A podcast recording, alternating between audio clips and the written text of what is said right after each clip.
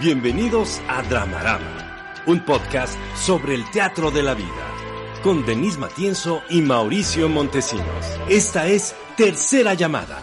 Tercera. Comenzamos.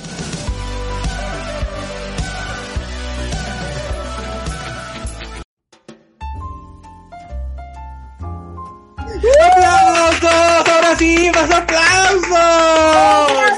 ¡Bienvenidas!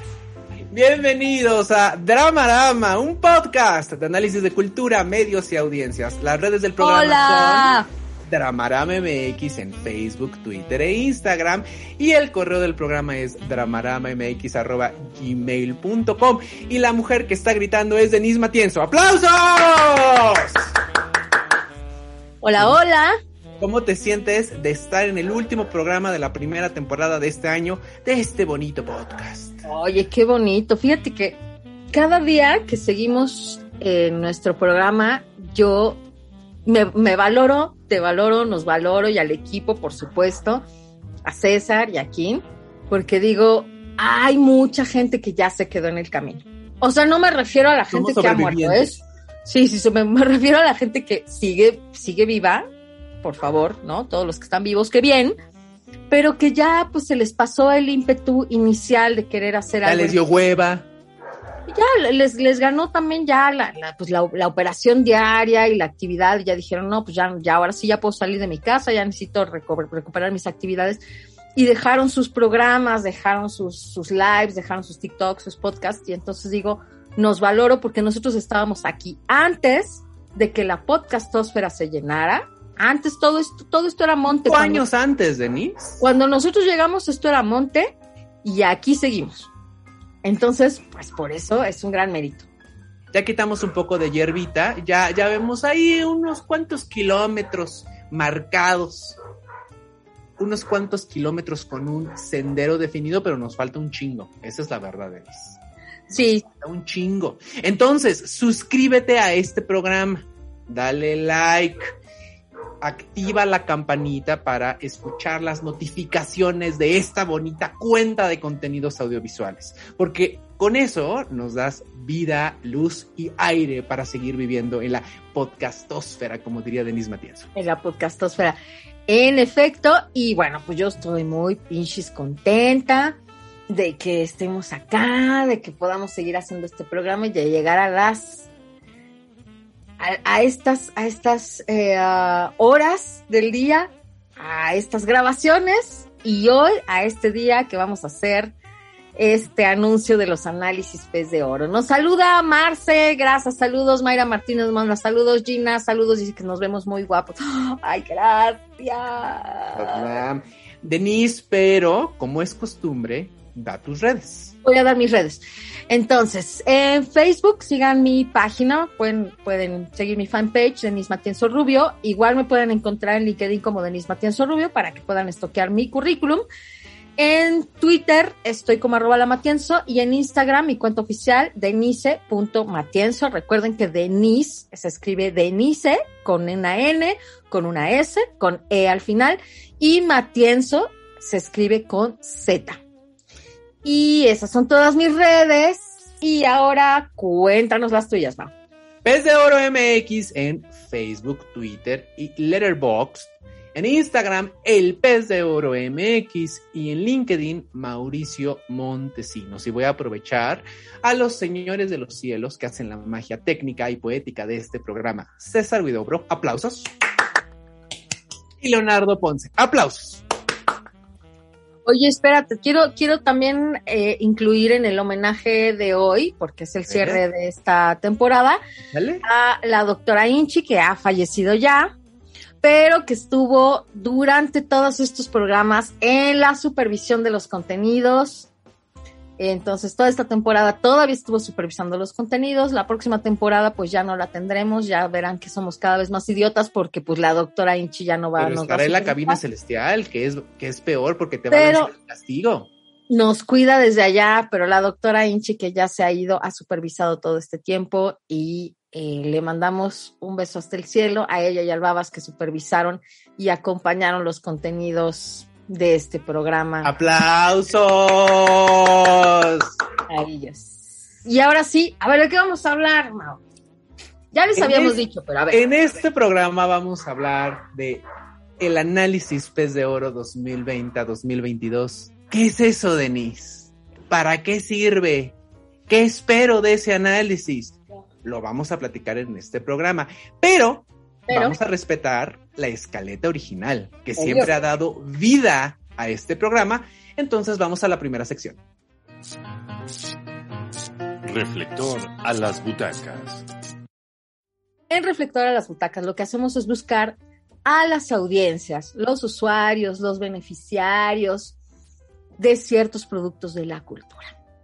Y acá, como estamos hoy en el análisis pez de oro, pues vamos a ver qué pensaba este señor, Mauricio Montesinos, ahora que está reconfigurando lo que antes se conocía como las nominaciones y los premios pez de oro, Sí. cómo lo está pensando en torno a los productores y las audiencias.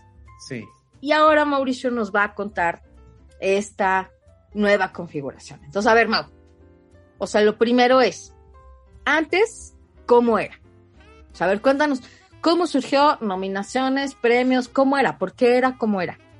¿Qué En el era? 2015, en mi espacio editorial que se llama Pez de Oro, por eso mis redes sociales se llaman Pez de Oro, Sí. porque es un espacio editorial de análisis teatral, hice un ejercicio de nominaciones que le puse nominaciones Pez de Oro a lo mejor de la cartelera del teatro de la Ciudad de México.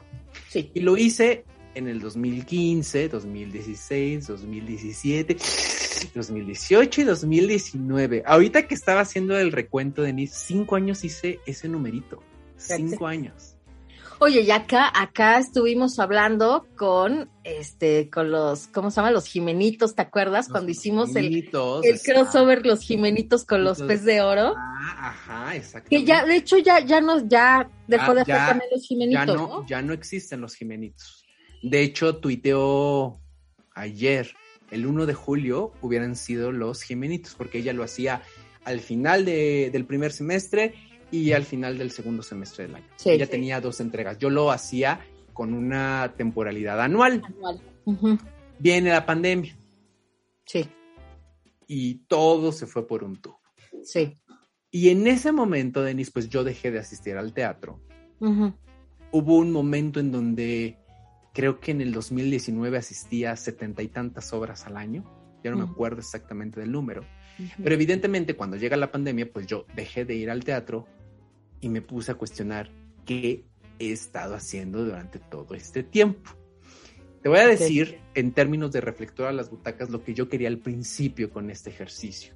A ver, Yo con este ejercicio quería llegar a la audiencia civil que no se dedica al teatro, que compra un boleto, para que a partir de mis parámetros de análisis, a partir de mis nominaciones y a partir de mis premios, pues la gente se acercara a comprar un boleto y sentarse en una obra de teatro. o sea que si te estoy entendiendo bien, lo que tú querías al final del día era la promoción del teatro. Exactamente. Ok, Quería estar en la promoción de espectáculos teatrales. Sin embargo, a partir del 2019 me di cuenta que mi infraestructura es muy pequeña para lograrlo. No tenía el alcance necesario para llegar a una cantidad considerable de personas civiles para que pudiera instarlos y que fueran al teatro. Ok. Y yo desde el 2016 empecé a darme cuenta de forma muy clara y precisa que las audiencias que estaban reaccionando al ejercicio eran personas que se dedicaban al teatro.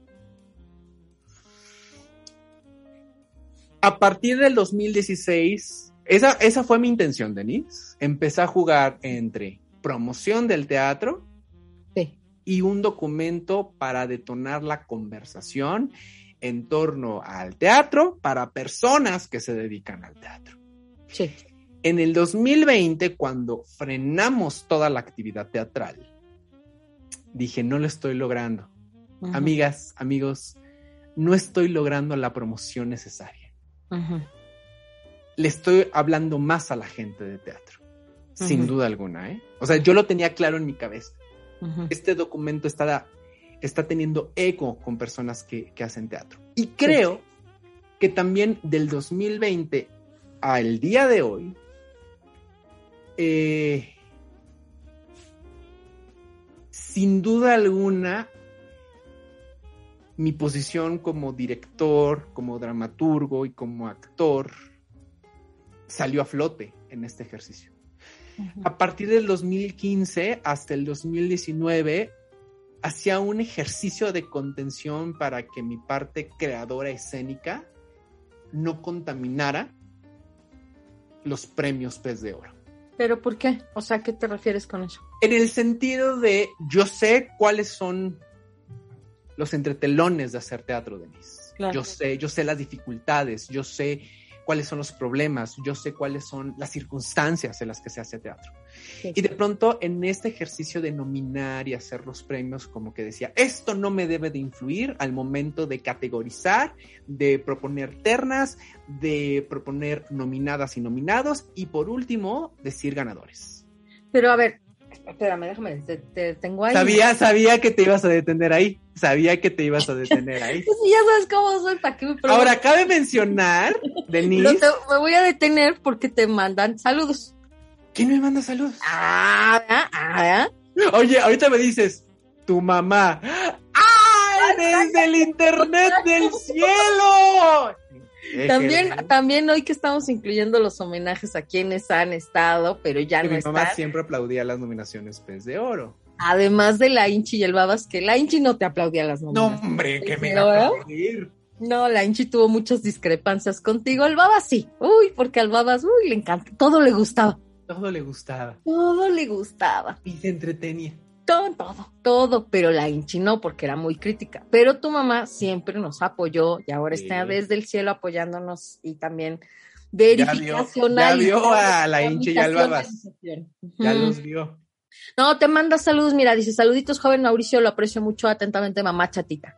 Hola, mamá chatita. Entonces sí viene de una madre, entonces fíjate, Sí, sí, lo- sí, sí. sí percibiste que venía una energía maternal Metatrónicamente. Metatrónicamente. y de Ahora, alguna manera sí, tu mamá está presente con nosotros acá también. Cabe mencionar, Denise, que ahorita estoy en un. en dirigiendo una obra de teatro. Sí. Y caí en cuenta porque me piden mis, mi- mis currículums Ajá. y tengo que comprobar toda mi experiencia profesional. Sí, Llevo 15 años como director. sí. Entonces, para mí, siempre había sido un problema conciliar mi parte de crítico analista con mi parte de creador. Sí, pero espérame, es, es que ahí, me, ahí es donde me quería detener porque Sí, sí, sí. una de las críticas importantes que se le hace, justo una de las críticas a los críticos, Sí. es que no son creadores, precisamente. ¿No? Es como tú de qué hablas si tú, ¿Y tú no eres, tú ni sabes porque tú no eres un creador. Y creo que en ese sentido, a mí me parece que no te pone en desventaja, sino lo contrario. Te pone, te pone con una cierta ventaja eh, poder mirar como espectador, pero también poder trabajar en, en el mismo ámbito, porque entonces conoces, y para bien y para mal, pues es, es entiendo, ¿no? Cuando, cuando tú sabes tocar muy bien el violín y ves a alguien que lo toca medianamente, Sí. pues te das más cuenta, ¿no? Incluso aunque no lo sepas tocar muy bien, incluso a lo mejor no lo sé tocar muy bien, pero sí sé cómo se hace para tocar bien y sí sé Ujú. cuáles son los parámetros. Pues entonces más me brinca cuando alguien desafina, más me brinca cuando alguien lo hace bien Ujú, o cuando alguien lo hace mal. Porque sé cómo se hace en cualquier ámbito. Lo mismo es en hacer carpintería, plomería. Estoy comparando, yo sé, este, un- un extremo, ¿no? Un oficio con un arte. Pero cuando lo sabes hacer, puedes eh, ser, creo que más, eh, más sensible, más, más objetivo y a la vez también más duro. O sea, creo que, creo que las dos juegan ahí. A veces más duro porque dices, a ver, no, hay momentos, ¿no? No puedes, de- no puedes decirme que esta chafada pasa por algo bien hecho, porque yo sé cómo se hace, y lo mismo al revés, ¿no? Uy, sé la dificultad de hacer esto, por lo tanto noto que esto que parece sencillo en realidad fue muy complicado de hacer. O sea, todo eso te pasa en el camino cuando eres creador. Cuando Ujú. solo eres crítico y solo eres espectador, tienes otra mirada, que muchas veces se los he dicho yo aquí, es yo no, yo no hago teatro. Por lo tanto, la visión que tienen mía es la visión de espectadora. Porque hay, hay cosas que. Vox Populi. Claro, que tú me cuentes de cómo se hace el teatro, pues sí, pues qué buena onda, ¿no? Me puedo medio enterar por empatía, pero yo no lo hago. Entonces, la visión que yo tengo es, pues, es, es justo el reflector a las butacas, ¿no? Yo estoy en la butaca, yo desde ahí sentada, esto es lo que percibo. Bueno o malo, esto es lo que se percibe desde acá. Entonces te digo, te daba una visión sí más rica, a Yo veces, no lo veía así, Denise. a veces más En- crítica, En ¿no? el 2015, que yo estrené una obra de teatro en el 2015, Sí. yo no lo veía así como lo estás planteando en este momento. Yo ¿Por lo qué? veía Por- como una desventaja. ¿Por qué lo pensabas como una manera de contaminarlo? O sea, ¿por qué pensabas me contamina saberlo? Siento que es lo que yo pensaba, ¿eh? Que iba a tener más puntos ciegos. ¿Por qué? ¿Por qué más Porque precisamente también estoy en el ruedo, pues hay cosas que se, que se me iban a escapar más de la cuenta. O sea, eso es lo que yo pensaba hace siete años cuando empecé este ejercicio, ¿eh? Ok, Y dije, ok. no creo, creo que me pone en una desventaja, ¿no? En la pandemia, en el encierro, dije, todo el análisis que he hecho de obras de teatro, porque el espacio editorial de Pez de Oro empezó como un espacio de reseñas de obras de teatro, únicamente. Sí, sí. Y eh, pues lo puedo hacer porque lo hago, lo que estás diciendo, Denis. Caí en cuenta de eso. Y porque parte de mi trabajo, al momento de crear, depende de la observación. De tener un ojo muy, muy agudo para poder observar y detectar cuál era el ejercicio de comunicación que quiso establecer la dirección, la dramaturgia, el elenco con la audiencia y saber en dónde está fallando ese puente, porque no se trata de mi gusto. Y, y creo, amén de que me puede estar equivocando, Denise, si tú revisas mis primeras reseñas, jamás he dicho está bonito, está feo. Se trata de un análisis. Y Sí, es sí. lo que tú quisiste decir era esto, ¿se logra o no se logra? Se logra, qué bien. Si no se logra, ¿por qué? Porque mi trabajo como creador en gran medida, tanto desde la dramaturgia, la dirección y la actuación, depende de observar a las personas y observar a los actores y observar a los equipos de trabajo. Y lo que me empezó a alucinar más en la pandemia fue cómo colaboramos en el teatro. Sí.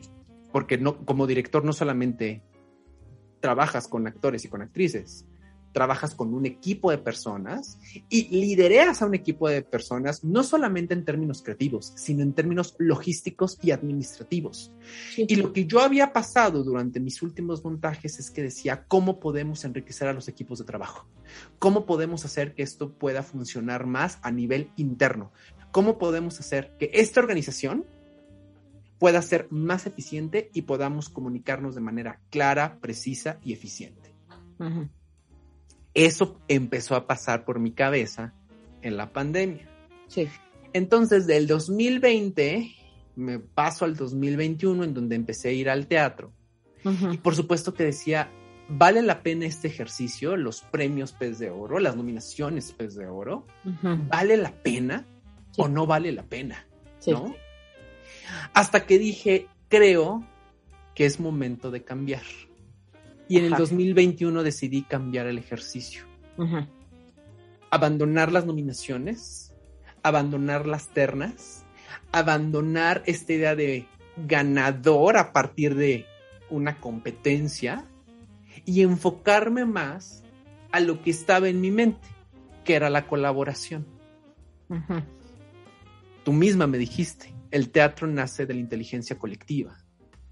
Entonces, cuando yo veo una gran actuación o una actuación que tiene problemas, no solamente puedo irme contra el intérprete. Es qué pasó, cómo trabajaron ese montaje para que yo viera lo que estoy viendo en este momento. Sí. Y mi cabeza fue, el teatro depende de la colaboración. Sí. Es decir, si yo veo el trabajo de alguien, es la punta del iceberg para entender un entramado de personas mucho más complejo. Ahora no sé, tengo la Eso es lo que yo pensé, Denise, y ya sé que me vas a cuestionar, como es tu costumbre. No, no, no, no, no, más que cuestionar, es, es, es una pregunta porque nuevamente yo no estoy allá y entonces tengo leves atisbos. Ajá. Pero me da la impresión de que el teatro, como muchas otras organizaciones y grupos humanos, ha respondido a un esquema sumamente patriarcal y vertical, donde aparentemente, y lo mismo era el director de cine que el director de teatro, ¿no? Es la visión del artista, incluso a veces pesaba por encima del dramaturgo, ¿no? Ya como que al dramaturgo, pues ya escribió, ya lo podemos aplastar y ahora es la visión del director. Y entonces el director ha ejercido un poder dictatorial, incluso podría decir yo, autoritario, dictatorial, opresivo por encima de todo el, el resto del grupo. En este Eso sentido. Pasó en los 70. Eso viene a partir de los 70. De ajá, en este sentido de colaboración que dices, ¿no? Es, es una. es una colaboración más bien basada en una eh, menos colaborativa y más cooperativa y organizativa, ¿no? O sea, no se trata de que entre todos todos, sino aquí las jerarquías están muy marcadas y claramente quien tiene la visión y quien dice la última palabra es el director. Y mucho de lo que hemos platicado en este, en este camino, en esta vuelta que cuentas, es cómo permitir que, que, el, que, la, que el grupo cobre vida propia y que se vuelva un, un, sistema vivo, ¿no? Justo, un organismo vivo, un sistema vivo en el que, en el que haya autogestión, que si bien hay un liderazgo, el, el, liderazgo justamente es rotativo, es participativo, más ¿no? Siguiendo yo porque te chingaba mucho además con el art of hosting, justamente. Sí, sí, y bueno, me, me, me vi permeado por ese tipo de metodologías, Denis, sin duda alguna. Uh -huh. -huh. Entonces, de pronto, ok, o sea, tu visión es esta, pero la, no sé si el teatro, el teatro está ahí o solo tu visión es esta. O sea, si el teatro ha caminado un poco para allá o solo ya, es tu visión. No lo, no lo podría decir porque tendría que ir a hacer una investigación cuanti-quali, como dirías tú. Sí. Pero yo ya me moví ahí. Hace 15 años empezaba a dirigir como es mi viaje y vamos a llegar a este lugar. Sí. En este momento que estoy dirigiendo, yo te invito a un viaje, pero quién sabe a dónde vamos a llegar. Sí. Y yo en este momento de mi vida, de, de madurez creativa, uh -huh. Yo estoy siendo muy consciente y trato de respetar las áreas de creación que no me corresponden. Es decir, si yo invito a un escenógrafo a trabajar, yo le doy pautas, pero él va a crear algo a partir de eso en donde yo no me puedo meter. Uh -huh. Podemos colaborar, dialogar, negociar, discutir en el mejor sentido de la palabra, uh -huh. pero él tiene la última palabra porque yo confío en él. Y yo también estoy en el ejercicio de soltar, ¿eh, Denise? ¿Ves? Sí. Yo me lo imaginé de alguna manera, pero yo confío en este grupo de personas. Sí. Y eso el, el, en este ejercicio que se llama análisis pez de oro es lo que me motiva. Entonces, okay. en este ejercicio, la, la, la, la, reencarnación es, ya no es un ejercicio de nominaciones, uh -huh. es un análisis con categorías uh -huh. en donde yo estoy poniendo el acento en la colaboración. Ajá. Por ejemplo, si yo digo, interpretaciones protagónicas más relevantes, estoy pensando en qué relación existió entre la dirección y la actuación para llegar a ver lo que yo vi en escena. Ok, entonces es la, la, o sea, la colaboración, digamos, es el enfoque, pero sí. lo, lo que tú analizas y, digamos, vas a premiar es el resultado de la colaboración. Sí, pero, pero en, antes, en la, cuando empecé el ejercicio, quien ganaba mejor actriz, Ajá. no, pues nada más era la actriz. La persona. Ajá. La persona. Pero en este momento de mi vida digo, pero esa interpretación dependió de un trabajo colectivo. Sí. Oye, a ver, nada más como para ir cerrando, porque es reflector a las butacas. Ajá.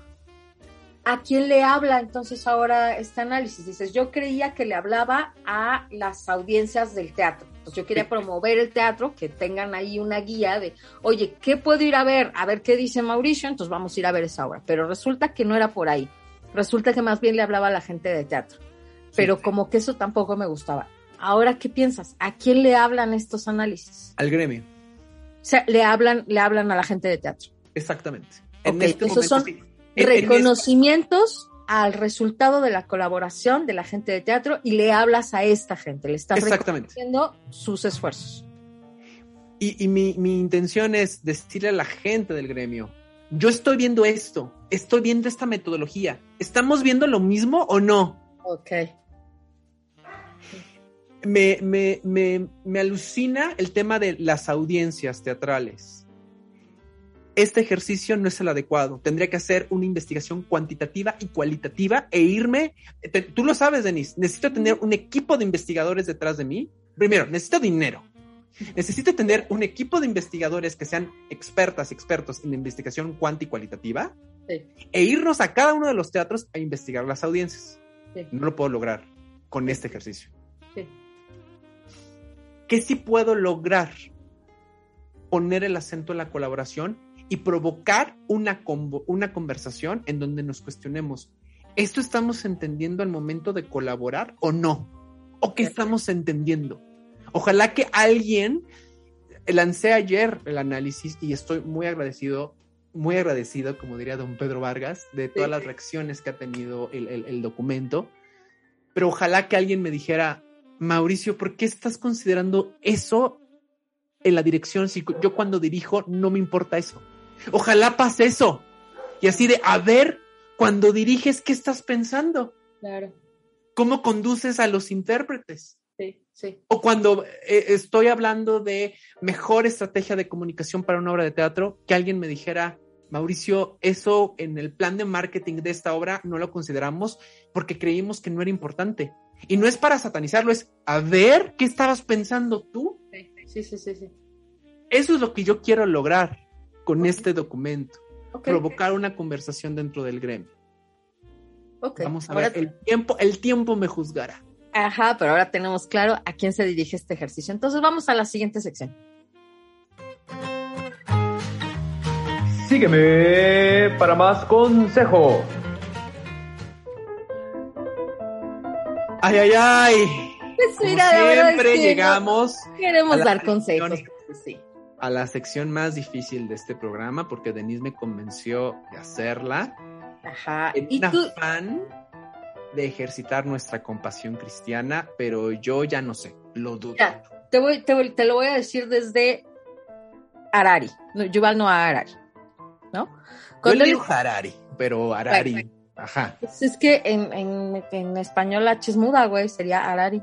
Yo por, por, por inventada, ¿no? por más. agringada, Harari. Harari. Por agringada. Alejandra Contreras, dinos cómo se pronuncia. Harari, porque el H es muda. la H es muda. La H es Me muda. encanta esa frase, la H es muda. La H es muda.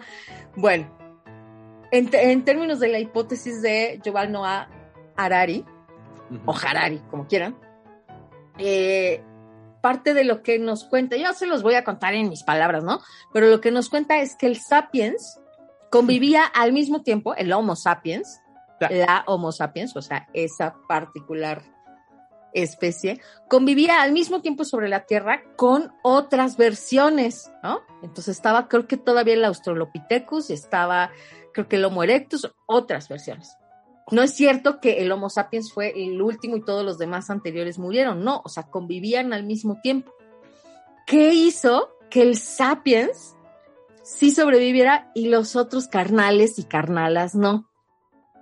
Y yo te lo voy a traducir en mis términos, el chisme. Pero básicamente, el chisme, porque el chisme te da buen consejo, te da buena guía. Sí, sí, Mauricio, aunque me, me malmires, eh, sí. ¿Ya vieron? ¿Ya escucharon? ¿Cómo Por eso justificas? Denise- por eso Denise lleva, lleva a la hoguera a muchas personas. O sea, habla tan bonito que tú dices, ¿quién sabe qué dice? Pero su- suena chingón. Así has embaucado a muchas personas. Y Sí. tengo los nombres de esas personas, Denise. Sí, pero esas personas creen que lo hicieron por su propia voluntad. Entonces está bien. Esa es la trampa argumentativa, Porque- exactamente. Están contentas con su decisión. Exacto. Yo solo hice un Inception que coincidía con sus intenciones. El Pero- Metatron hizo lo suyo. Exacto. Entonces la cosa es que, ¿por qué es importante el chisme? Y el chisme en el sentido de compartir información. El Sapiens fue más capaz de compartir información relevante mucho más allá de simplemente, ¿no? De, de- algo más simple como de estoy enojado y entonces voy a pelear contigo, ¿no? Sino si yo te puedo contar, oye, ¿qué crees? ¿Qué, qué crees que ayer vi a la señora del Pedro con el señor del Juan retosando ahí en los arbustos? Y entonces tú dices, ah, ahí se movió algo. Es un chisme igual, ¿no? Pues yo los vi, entonces Pero te enseña algo de ti. Tú, tú, has, tú elucubras y tienes información relevante que te va a decir, ah, entonces estos dos entonces yo puedo meter la intriga y entonces que se peleen esas tribus y entonces yo adueñarme de sus recursos. O si yo te digo, oye, ¿sabes qué? Vengo del arroyo y ahí ya se asentó una comunidad. Parece una información cualquiera, pero para ti es relevante porque significa yo ya no puedo ir a ese lado del arroyo, tengo que ir a otro porque si no tengo que pelear por los recursos. En fin, esta información más completa, más enriquecida, que básicamente yo le digo el chisme, es lo que mueve a las organizaciones humanas, es lo que nos, nos La da humanidad misma. nos da una guía de entonces qué tenemos que hacer con esa información. Todo el ambiente te da información y que con base en esta información del ambiente vas tomando las decisiones para poder sobrevivir. Si tienes información más compleja que te dan otros seres humanos, puedes tomar mejores decisiones. A veces, a veces tomas unas decisiones más idiotas con más complejidad de información, pero generalmente esto te debería dar una buena guía y por eso damos consejos. ¿Qué vamos a ¿por- ¿Escuchan cómo ¿qué es la trampa tiene? argumentativa de Denise? Solamente para justificar sus Sí. chingaderas. mis chingaderas. A ver, dale una guía a Alicia Montes de la Ciudad de México. A ver, ¿qué dice? ¿Qué me sugieren de trabajo de verano? Quiero ocuparme, pero no sé qué buscar. Me gustaría poder viajar. Tengo 17 años. Alicia, digo, no te tengo el trabajo de verano ideal, A ver, pero a mí me intriga un trabajo a ver, que es diferente, pero como el chisme es referencial, a ver. capaz que te da una guía. Sí. Ser despachadora de las telas parisinas. No, pero con ese no viaja. No importa, no importa. O sea, Denise. Señorita, ¿qué tela quiere? El pellón. Sí. Con gusto. Voy a las torres. No, no, no, voy a las torres de telas. Desmonta. O- Desmonto. Carga Rollo sobre hombro. hombro. Ajá. Camino. Lanzo. Aquí, aquí viene el ritual más padre, ¿eh? por eso, por eso me parece que es un trabajo interesante. Ah, pero tú además, o sea, yo ya te vi, güey, a ti con tus manguitas de, de Sí, sí, con manguitas, manguitas, manguitas. manguitas de plástico. Ajá. Exacto. Ah, porque yo tengo mi cangurera con mis tijeras, eso es importante. Eso. Entonces, Cargo. despliegas la tela y Pliego la tela sobre una mesa. sobre una mesa. Ajá. Hay varias en, la tela- en las telas parisinas. Sí. Y yo saco las tijeras de pollero Sí. y yo con una precisión quirúrgica. Corto la tela, los metros de tela, doblo y lo mejor, hago una nota con papel carbón. Tú, Sí. tú, tú, tú, son 30 pesos, vaya a cobrar la caja. ¡Qué momentazo, Denise! Yo Sí, quisiera hacer eso. No, Es muy terapéutico el corte. sí, pero siento que estás engañando a nuestra amiga Alicia porque con eso no va a poder viajar. No, pero va a poder hacer un viaje introspectivo. No. No va a poder, pero, o sea, si le late el cortarte Y bueno, el- y si te toca la sucursal del centro, 10 de 10. Denise, tu trabajo ideal. A ver, depende, si quieres, o sea, puedes ser, por ejemplo, asistente de coach de ayahuasca. Y entonces, si eres asistente Ahí de coach viajas. y viajas doble, porque viajas que, que a tu pueblo, que a tu Tepoztlán, que a tu Veracruz, ¿no? Sí, y entonces después viajas, viaje sideral. te hacen re- retiros y luego viajas en la mente. Por ejemplo, Ahora. sería bueno. Vas a viajar a lugares oscuros de tu mente. Puede ser que el viaje no esté padre. Bueno, pero ella no nos dijo viaje padre, dijo quiero viajar. Ah, bueno. O dijo ahí padre, no, dijo quiero viajar, ¿no? No dijo padre. Ahora la otra también sería, si te pones muy chida, puedes engañar a la gente en Instagram, en YouTube o en Facebook y volverte influencer y que alguien te pague por viajar por el mundo y tú hacer transmisiones. Haciendo amigos desde tiempos inmemorables, Denise. Eso puedes es. hacer, pero te tienes que, o sea, tienes, es que tienes que tener muchos, tienes que ser guapa, te tienes que producir un chorro. Y la farsa, la farsa, dices. y tienes que hacer muchos chores, tienes que ser muy carismática, pero si tienes todo eso, Alicia, hazlo. Ahora, también hay otra que podría ser, que fíjate que igual está más sencilla, pero, o sea, más sencilla de conseguir al principio, pero, pero, y aquí viene el gran pero, ¿eh? A ver. Ser lo que se le conoce como au pair. Y la au pair es básicamente una niñera internacional o como quien dice, una chacha del tercer mundo para el primer mundo. No, Denise, ya, ya, ya, ya, ya, Denise, ya, ya. y vas a viajar, vas a tener un trabajo, nada más que te advierto que te van a explotar y te van a hacer cuidar a sus criaturas malcriadas. Telas parisina, rulea. A lo que sigue, César.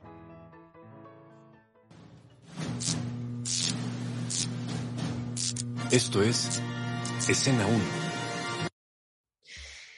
En escena 1 lo que hacemos es analizar un producto de la cultura y debrayar a partir de eso. Pero hoy estamos, recuerden, en la alfombra roja del análisis, reconocimiento, Exacto. muy cabrón, mundial, universal, anual, de Mauricio Montesinos llamado Pez de Oro. Y hoy César hizo algo especial.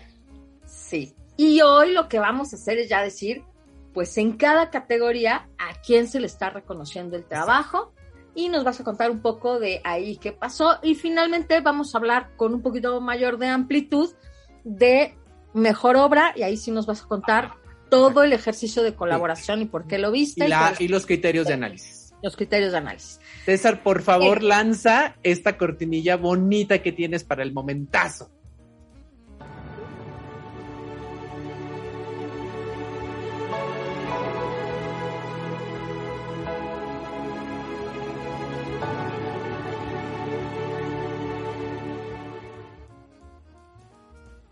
Esta Oh reencarnación, esta reencarnación viene fuerte, Denise. De que- aquellas nominaciones Pez de Oro 2015 en donde lo lancé en el semanario, a esta producción ya, ya, ya di un upgrade, ¿eh? ¿Sabes qué? Sentí que necesitaba un sombrero, no sé por qué. Denise, ¿me dejas explicar rapidísimo porque nos queda el tiempo en el internet? El- el-. Siempre, ok, ve Ahora, cuéntanos todo y te quiero ver en primer plano, a ver si César nos Sí. ayuda. Y mientras yo voy a conseguir un sombrero, mientras yo Sí, no estoy a cuadro, voy a conseguir un sombrero. A ver, échale. todas estas nominas, no- no- categorías, ¿no? Todavía me cuesta trabajo abandonar el término anterior, categorías se encuentran en mis redes sociales. Por cada categoría, Denise, estoy explicando los criterios de análisis que valoré para poder destacar la colaboración y para que alguien me diga, Mauricio, ¿por qué estás considerando eso? De veras que Dios me preste vida para entablar esa conversación, Denise. Por cuestiones de tiempo, no podemos detenernos en cada categoría y hablar de los criterios de análisis porque nos tardaríamos tres horas y media. Si de por sí somos bien extendidas en la vida, entonces solamente por cada categoría voy a hablar de las colaboraciones que se destacan, a excepción de la última obra de teatro relevante del 2020 a 2022, en donde sí nos vamos a detener en los criterios de análisis. ¿Sale. Denise? Dale. César, entonces, por favor, lánzalo, por favor. Vamos con la primera categoría. Entonces, Denise, si puedes, con tu mirada veloz, ágil. Exacto, ahí. Nos vamos directamente con las interpretaciones protagónicas relevantes del 2020 al 2022. Exacto. Entonces, interpretación, Mariana Garza Ujú. y la otra interpretación, Anton Araiza. A ver, antes que otra cosa pase, porque eso es algo que discutimos en el camino, Sí. también y que, y que ya no supe cómo tomaste esta decisión, pero me acuerdo que lo platicamos. Sí, claro. Pues hay muchas cosas que nosotros platicamos fuera del aire, que no se enteran, pero sí es importante luego traerles algunas de las cosas que, que pasaron aquí, que yo medio sé, pero luego ya no sé y así. ¿Cómo quedaron? Sí, cuando, cuando hablábamos de interpretaciones protagónicas relevantes y decíamos pensar en mejor actor o mejor actriz o mejor actor pero que viste de mujer, pero que igual se entiende como una identidad de hombre, pero con una identidad de mujer. Es decir, el asunto, el asunto de, de- de- del género Sí. sí es un tema que nos está tocando ahorita y que fue un tema em, problemático en los, en los premios Metro, ¿no? Algo que, que suscitó conversaciones en los Metro, ¿no? Si había que tener una categoría a lo mejor intermedia, si había que tener otra categoría que no fuera binaria. En fin, aquí creo, que- creo que ¿no? nos metíamos en, en- en mucha complicación. Y al final yo te decía, pues, ¿qué, no? O sea, ¿qué pasaría aquí? ¿Cómo ibas a tomar esa decisión? Si dependía del género o si a lo mejor valía la pena tener una que no tuviera género.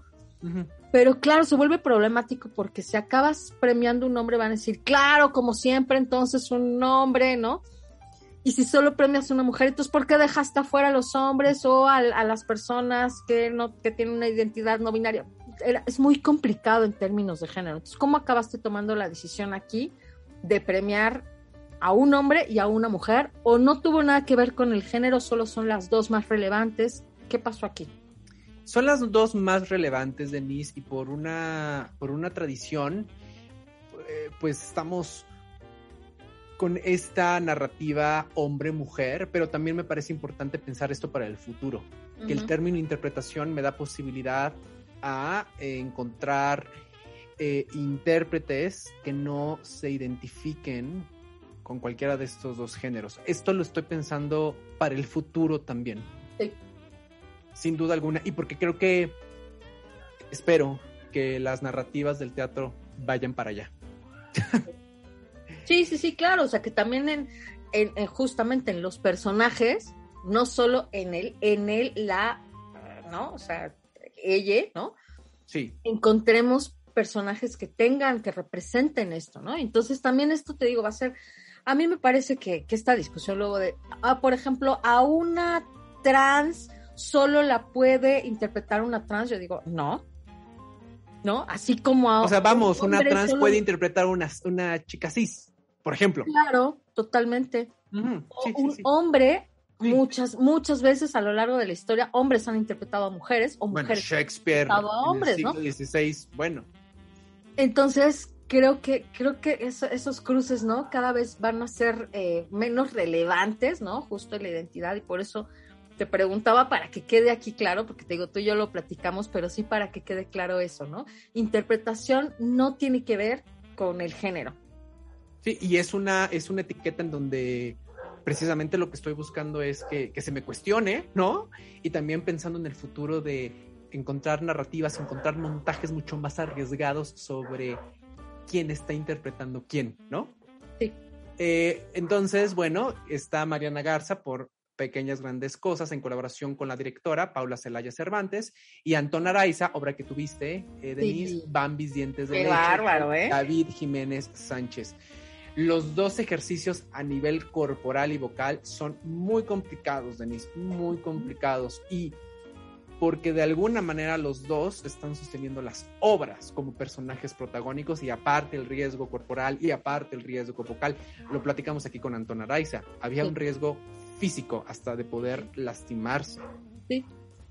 Sí. Ok, vamos, a Vamos con, la, vamos con la siguiente, César, por favor. A ver. César, César nos va a sorprender. Entonces, ¿verdad? interpretaciones de reparto relevantes del 20 al 22. A ver, también el, el ejercicio del 20 al 22 es no quisiste dejar fuera lo que, supongo, ¿no? Lo que en algún momento estuvo Vi de enero a marzo del 2020. claro. Y entonces aquí nuevamente tenemos a un hombre y una mujer, pero a ver, cuéntanos aquí qué personajes de reparto, qué onda.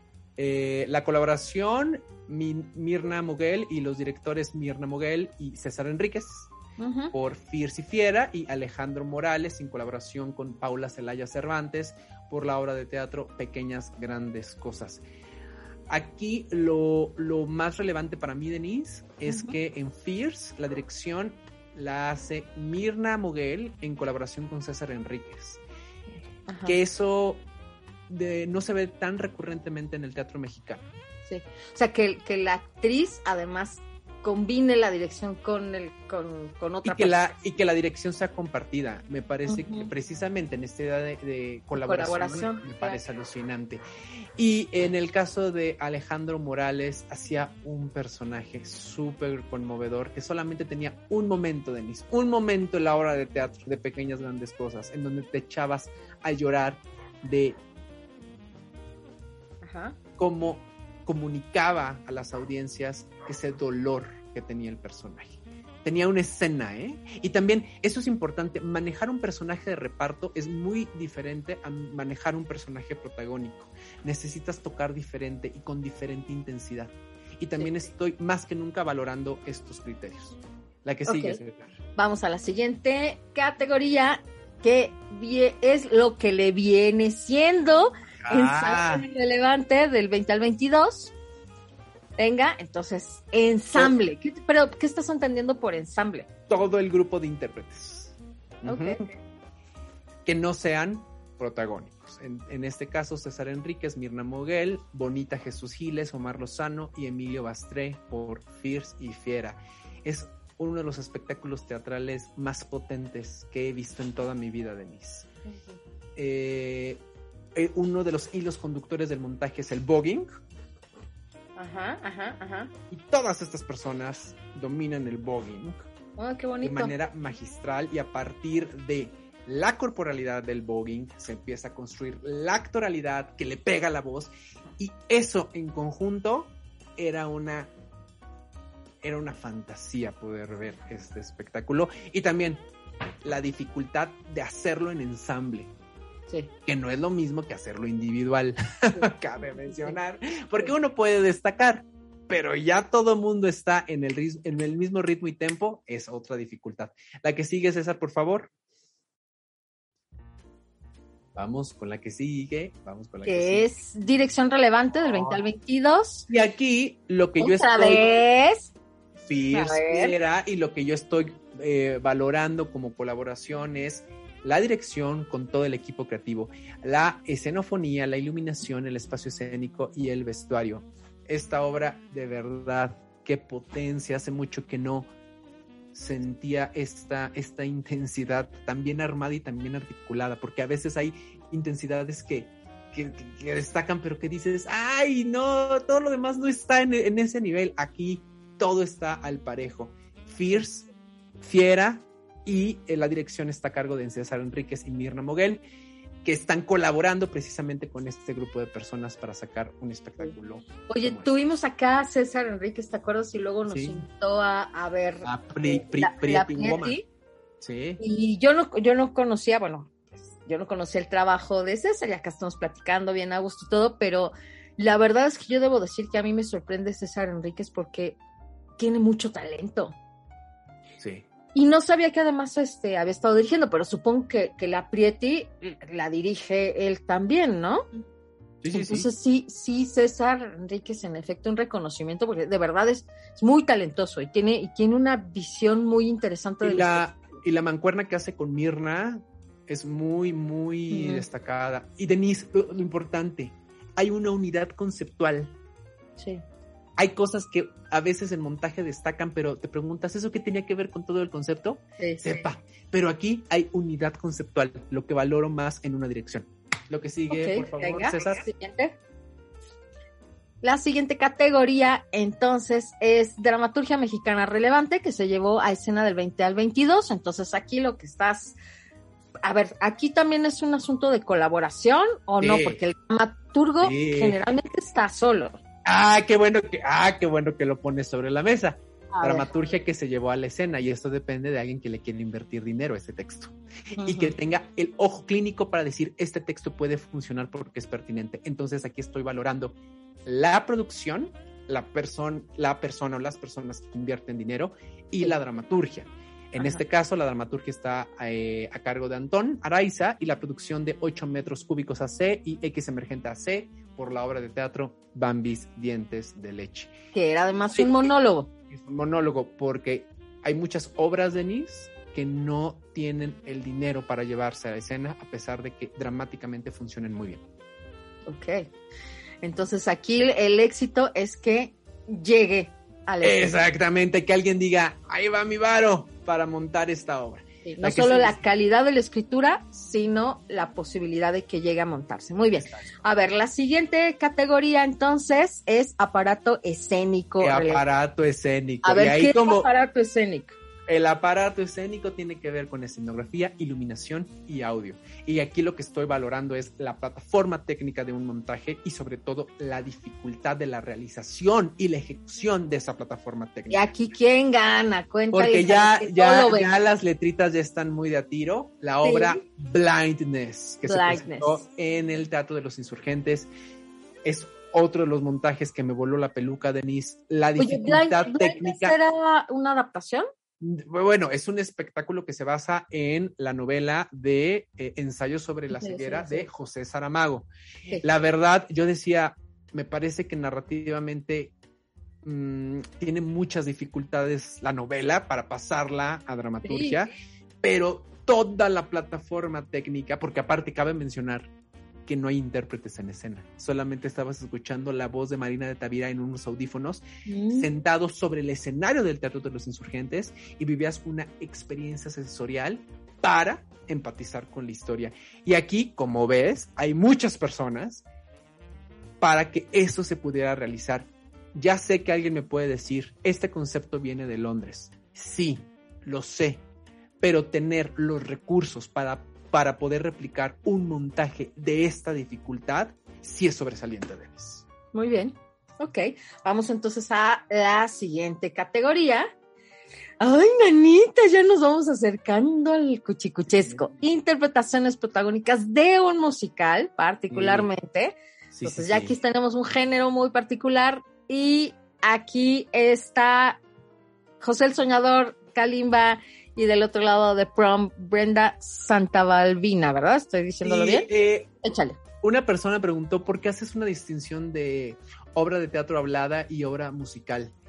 Es importante decir, Denise, por qué estoy poniendo esta diferenciación. El musical es un formato teatral muy rentable en esta ciudad. Sí. Entonces vale la pena hablar solamente de ese formato, porque sí, representa una fuente de ingresos considerable dentro de la escena teatral de este país. Entonces, bueno, tú viste a Kalimba, Denise. Sí, tú lo viste. qué bárbaro, ¿eh? yo lo vi, yo lo oí, yo lo sentí. Tú le aplaudiste. Y nada más, como vayan a mis redes, ahí vienen todos los criterios. La energía que necesitas para cargar un musical es muy diferente que la energía que necesitas para una obra de teatro hablada porque existe el aplauso, Denis. Entonces, después de una canción, ¡bravo! Y el intérprete debe de subir, de subir después de cada aplauso. Esa es una de las grandes diferencias. Y en The Prom, Brenda Santa Balbina, sin duda alguna. Y aquí es importante decir, Denise, que existió un cocheo actoral por Diego del Río. Mm, que también Aparte del director que es Chema Verduzco también lo tuvimos acá y está interesante además ahorita decirles que si quieren ver a estas personas que estuvieron acá, César Enríquez estuvo con nosotros eh, hablando sobre los premios Metro, Diego del Río estuvo acá hablando sobre el Conservatorio de Actuación. Sí. Y lo dije bien, ¿verdad? Sí. Eh, y, y Antón Araiz estuvo hablando sobre Bambis Dientes de Leche, entonces también a estas personas... Ahí nos detuvimos. A Kalimba también nos lo deberían de traer acá, para que con Kalimba. Ahora que termine temporada, hay que decirles, vente, manto, a platicar. Denise, importante, nada más para, para el caso de prom. En un musical, sí. el lenguaje de un musical depende de la música. Y en la música también estás actuando. Sí, sí. La música responde a una necesidad dramática y me parece muy interesante que exista un coacheo meramente actoral en The Prom, que no tiene que ver solamente con las notas musicales o con la coreografía. Hay un coacheo específicamente actoral. La que sigue es esa. Venga, entonces la siguiente categoría. ¡Ay! Ah, son 14, ya vamos más de la mitad. bien, bien, bien. Vamos bien, vamos bien. Ahí viene la siguiente categoría que es eh, interpretaciones de reparto de un musical relevantes. Entonces, aquí, como las otras también que tenías interpretación protagónica, interpretación de reparto. Acá en el musical. A ver, acá en el reparto de musical que tenemos. A Lorena de la Garza, con, en colaboración con el director Federico Bellone por Ghost, La Sombra del Amor. Y eh, Juan Pablo Escutia, en, en colaboración con el director Casey. ¿Cómo pronunciarías eso, Denise? Tú que eres muy de Larari Harari. N- Nicolau. Nicolò, Ujú. por Aladín. Que Juan Pablo Escutia es eh, Yago. Ah, Yago. El- el- la mascotita de Jafar, que en el musical tiene una participación más grande que en la película, por supuesto, Mira. y él lleva todo el, el- el gag. Claro. Todos los gags Es son de este hombre y tiene un timing para la comedia sobresaliente. Ok, mira. La que sigue, César, porfa. Vamos a la siguiente categoría, que es lo que viene siendo en sus pantallas, que no ha salido y saldrá, Pro- está- valoramos tanto a César en este momento. eh, que es musical relevante. O sea, ya nos vamos acercando a ver una obra Sí. relevante, pero que aparte coincide con ser musical. ¿Por qué decidiste que esta es? Y bueno, ahí están todos los nombres, los verán en pantalla. Si quieren saber más, pueden ir al documento en las redes de Mauricio. A ver, repítenos rápidamente tus redes donde Pez publicaste. de Oro MX en Twitter y Facebook y el Pez de Oro MX en Instagram. Y recuerden que estamos hablando de la escena eh, teatral en México, particularmente Ciudad de México. A ver, cuéntanos de esta categoría. Es, eh, esta es el musical más relevante a mis ojos, a mis oídos, es Aladdin. Y precisamente por la forma de, colaboración. Y yo insisto, Denis, porque muchas personas me han dicho, pero ay, es una franquicia, eh, viene del extranjero. Sí, pero la infraestructura que se necesita para replicar eso en México y con ese grado de dificultad, de por sí un musical es una de las cosas más complicadas en términos de precisión. Eh, pero hacer un musical como Aladdin sí, sí vale la pena destacarlo sin duda alguna, Denis. Ok. Sí, no, o sea, vaya, no porque sea una franquicia, tenía que tú ser- sabes que yo valoro lo mexicano, ¿eh? Tú lo Lo sabes. sé, lo sé, lo sé, pero te digo, no, luego no, no necesariamente porque es una franquicia te tiene que salir bien, ¿eh? También las franquicias salen Sí. mal. Sí, sí, Entonces sí. es un acierto que incluso aun siendo una franquicia tengas, como dices, todo, todos los recursos, toda la colaboración y que el resultado de eso salga bien, pues también es destacado, ¿no? sí, sí, sí. Eh, y que está bajo supervisión de Disney. Ok, En este caso, Disney Theatrical Productions, pero bueno, sabemos que es Disney. La que sigue, César. ok, bueno, vamos a la siguiente categoría, que es estrategia de comunicación para una obra de teatro. Y aquí, ¿qué onda con la estrategia de comunicación? Tiene que ver con la producción y con el equipo de comunicación que va a armar una estrategia de, de marketing, de prensa y de relaciones públicas. Sí, Y en este caso es José el Soñador, sí. en asociación entre Go Producciones y las personas que están viendo en pantalla en este momento, porque ya tienes la obra, ya tienes el producto. ¿Cómo le hacemos para que la gente se entere? Ese es uno de los grandes problemas del teatro en la Ciudad de México. Y esta estrategia me parece pertinente en Funciona. cuestiones de, de- de identificación de audiencias, sobre todo. ¿Quién es la audiencia para hablarle a esa audiencia y para escoger los medios para esa audiencia? Y creo que una de las cosas que hablábamos, no solo con la estrategia de comunicación, sino cuando vimos José el Soñador, es que decíamos, creo que le habla muy bien a la audiencia mexicana. Exacto. O sea, sí La tiene muy clara, ¿eh? Ajá. Esa, obra tiene muy clara a quién le está hablando, ¿eh? Sí, y se sí, nota. Y, la, la producción, y creo, como dices, la estrategia de comunicación, pero también la estrategia que eligieron de producción le habla muy bien a las Sí. audiencias mexicanas, ¿no? La tiene muy bien identificada y entonces la, la audiencia, justo, ¿no? Se siente, se siente involucrada, se, sí le habla, pues, ¿no? Y al final va a la taquilla a comprar un boleto. Claro, y, y, que, y que además José el Soñador, recuerden, ¿no? Montar estas obras musicales, pues no es barato y por lo tanto la taquilla tampoco, ¿no? O sea, el boleto no es tan barato y para que llegue la gente ahí a comprar estos Sí. boletos de, de tan alto precio, pues es un mérito. Y también, Denise, que las que producciones como esta, la ganancia está en la taquilla. De que vaya la gente a comprar el boleto también. No está subsidiado por el Estado, por ejemplo. ¿No? Exacto. Sí, es un logro. Vamos entonces a la siguiente categoría. Sí, es que está cañón, ¿eh? Todos los logros para llegar hasta allá. Ahora, ahora entiendes por qué el asunto es la colaboración. Sí, pues sí, bueno, a ver, ensamble, otra, otra vez ensamble, Ensamble pero por musical. el formato de musical, por la relevancia del formato de musical. The Prom, qué bárbaros, qué bárbaras. Potencia, intensidad. Yo, yo vi esa obra a la mitad de la temporada y la energía estaba a tope, a tope.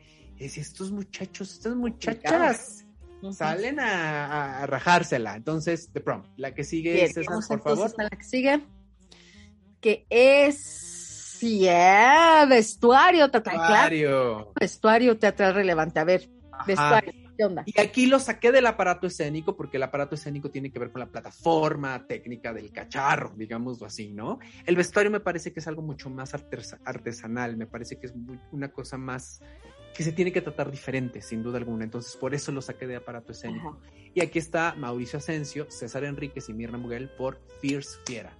Qué cosa. Guau. Qué cosa. Y en esta, y en esta inspiración del voguing, de la cultura del voguing, cabe mencionar en México, porque existe una cultura del voguing mexicana, Ajá. que por supuesto viene de Estados Unidos, pero que aquí ha tenido un matiz especial, sí vale la pena recuperar este trabajo.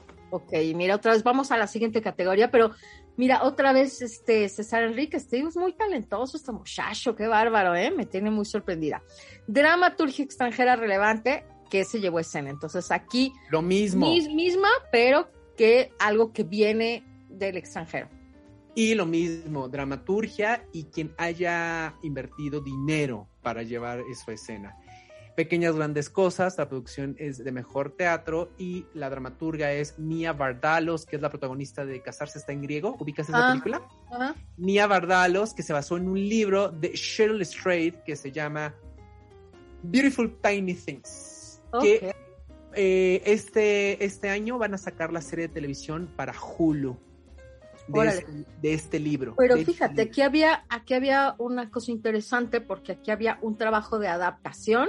Sí, de, de la narrativa a la dramaturgia, que lo hizo Nia Bardalos. Exacto, de la, de, la, de- de la narrativa a la dramaturgia y luego traer eso al contexto mexicano, porque había una traducción, o sea, no solo una adaptación, sino una traducción y probablemente también una localización una La adaptación. directora la hizo la directora Paula Celaya Cervantes. Y luego llegar hasta la escena, ¿no? Entonces vamos a la siguiente categoría. No, eso ya era así un triple mortal hacia atrás, Sí, ¿eh? sí. Y luego escoger una obra extranjera para eh, la idiosincrasia mexicana es difícil, ¿eh, Denise? Bien, entonces vamos a... Terminamos.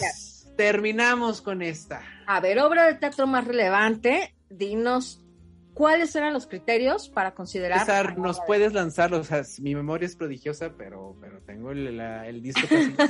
A ver, ¿Podrías entonces- lanzarnos los criterios, César?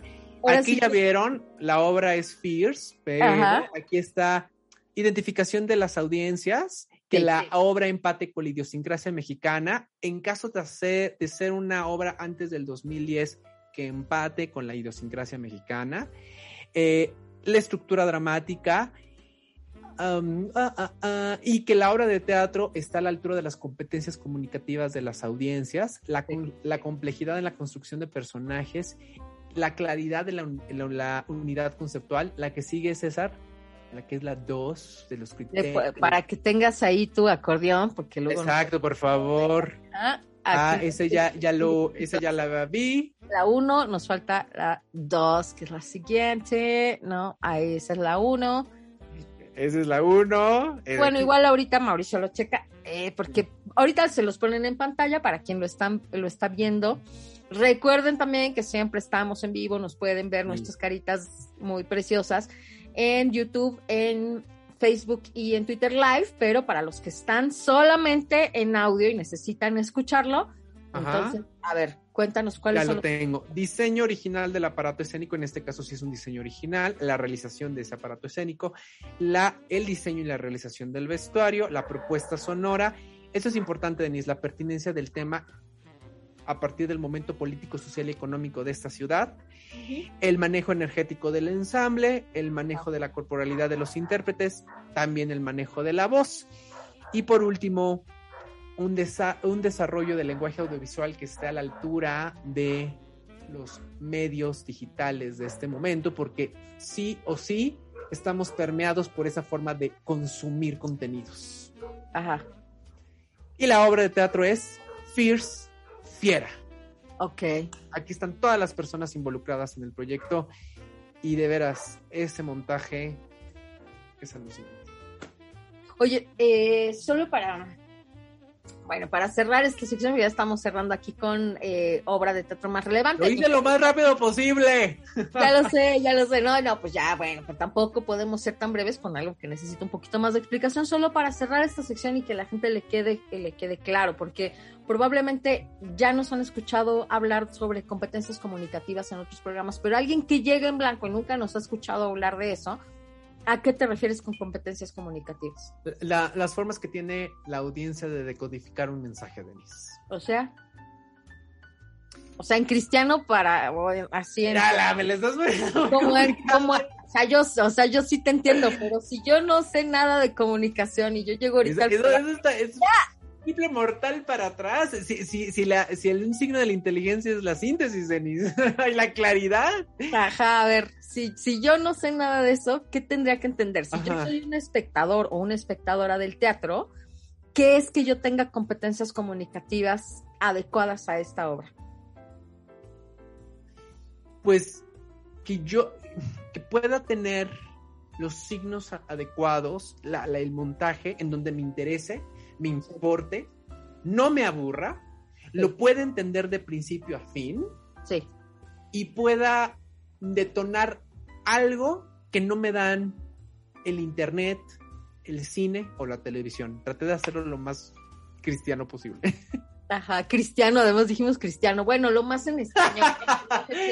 es que la frase dice, háblame en cristiano. Ya sé, pero ya eso ya está muy pasé. Entonces, bueno, el lenguaje claro, lenguaje ciudadano, diríamos nosotros. Ajá, lenguaje ciudadano. Pues sí, un poco es, a ver, ¿qué habilidades tengo yo para entender y para poder procesar e integrar los mensajes que están ahí en un producto de la cultura, en un producto audiovisual y o eso en un se producto nota teatral, en, ¿no? ¿te aburriste o no? ¿Te interesó o no? ¿Te importó o no? ¿Le ¿Le entendiste? entendiste o no? Ajá, ¿me entendiste o no? Ok, bueno, pues entonces vamos a cerrar esta sección con eso de las competencias comunicativas y vamos a la última sección. Como siempre, nunca nos quedamos sin recomendarles algo. Adiós, vamos a la siguiente. Lleve la playera, la pluma, la taza, lleve el souvenir. Ya llegamos a la última sección del programa y en esta vamos a recomendar algo porque podemos y porque queremos y porque nos gusta ser evangelistas de lo que consumimos. ¿Vas o voy? Hablando en cristiano, güey, baja verdad, vas. Ajá.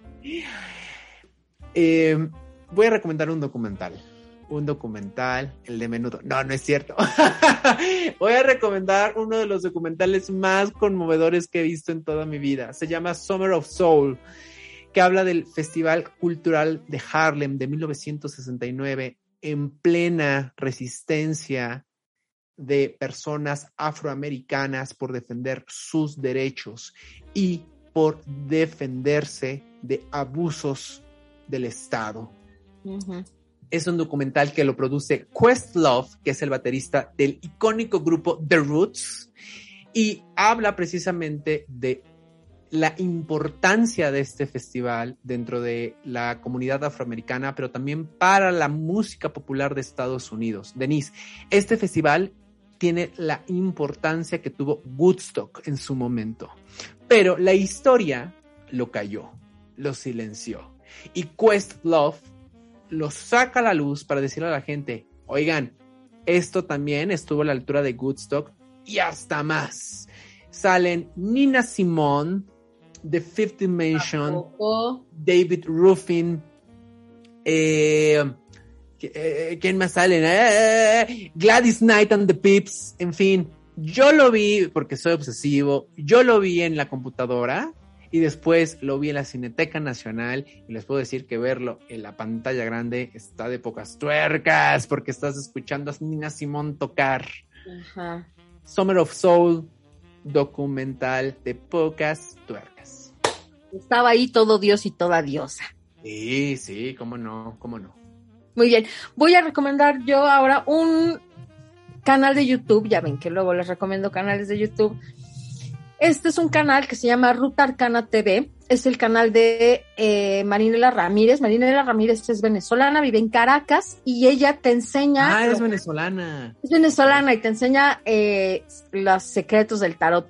La verdad es que me pareció que es, es, es, interesante. Si te interesa el tarot, obviamente, si no, pues bueno, bríncatelo, por si te interesa el tarot. El canal de, de ella, Rutarcana TV, es relevante porque explica con, con mucha claridad, con mucha especificidad y con mucha calma muchos de los secretos del tarot. Entonces te cuenta sobre el Rider, el tarot Rider es un tipo de tarot, el tarot de Marsella, te explica acerca de las tiradas, te cuenta acerca de cada uno de los arcanos.